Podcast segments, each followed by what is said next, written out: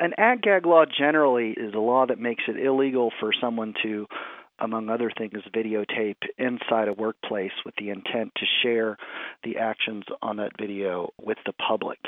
And the reason they're called ag gag laws is because legislatures began to pass these based on lobbying from companies in the agricultural and food industry after several animal rights groups made uh, undercover videos in slaughterhouses and other places and gave them to the news media.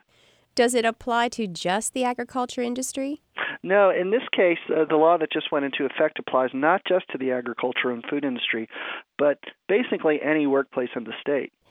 And I just want to make sure I'm clear. So let's say I wasn't hired by someone or had some intent going in to, you know, videotape or try to uncover something at a company, but say I'm an employee who's worked there five, ten years and there's something going on that I, you know, you feel is wrong and you take steps to document it and, and to share that, are you held accountable under this law as well? Absolutely. This this uh, law is not limited to uh, what you might call um, an undercover video where someone sneaks into one of these facilities and, and sets up a, a camera to record. It applies to employees as well. Basically, any conduct by the employee involving a non public area of the employer's premises and, and that is arguably not within the scope of that employee's direct employment could cause the employee to be liable to their employer. Are there any exemptions?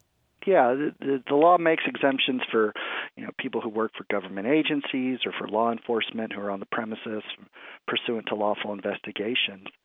But it would apply to any employee or anyone who had entered the non-public area of a workplace. Now, some people say it seems the sole purpose is to keep the public in the dark.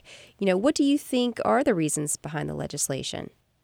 I think that's that's a fair reading of what's going on here. There are even in North Carolina there are invasion of privacy based laws that basically give you the right to sue somebody if they come onto your property and intrude upon your personal privacy.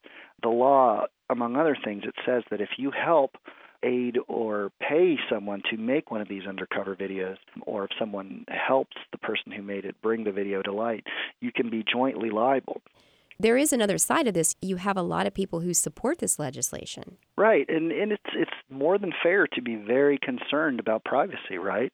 I mean, it, literally anybody that has a cell phone now has the ability to both make one of these videos and distribute it to anyone they want, uh, be it Twitter, Facebook, or whatever. But I think we run a real risk when we close the doors and turn off the lights of these industries such as the agricultural industry, the food industry, the nursing home industry, these industries that offer a public service. Is North Carolina one of the few states to have a law on the books like this? I mean, how do we compare? Uh, several states have tried. Uh, I think only about nine of these have passed. Unsurprisingly, agricultural heavy states are the states where these laws have found the most success. But as we said earlier, ours is unique in that it covers not just those agricultural facilities, but any workplace in the state this legislation is controversial. Governor McCrory even vetoed this. Is that right? He he did, and, and the reason that he vetoed it was again, as we said, the fact that it does sweep so broadly. What the governor um, said he was worried about uh, in his veto statement was the fact that this would conflict with another North Carolina law, which requires employees of nursing homes to report any kind of cruelty to elderly residents in those homes. Uh, governor McCrory said that this law would conflict with that law, and that was the basis for his veto. What's your take on this, Enrique? I mean, do you see any constitutional issues or, you know, any major issues related to this legislation? I think it's pretty clear that this law violates the First Amendment. Uh, it's aimed at a certain kind of content uh, and what that means uh, when a law is content based, that the court reviewing the statute, as will happen in this federal lawsuit uh, that has just been filed, is going to apply the highest level of constitutional scrutiny in this case.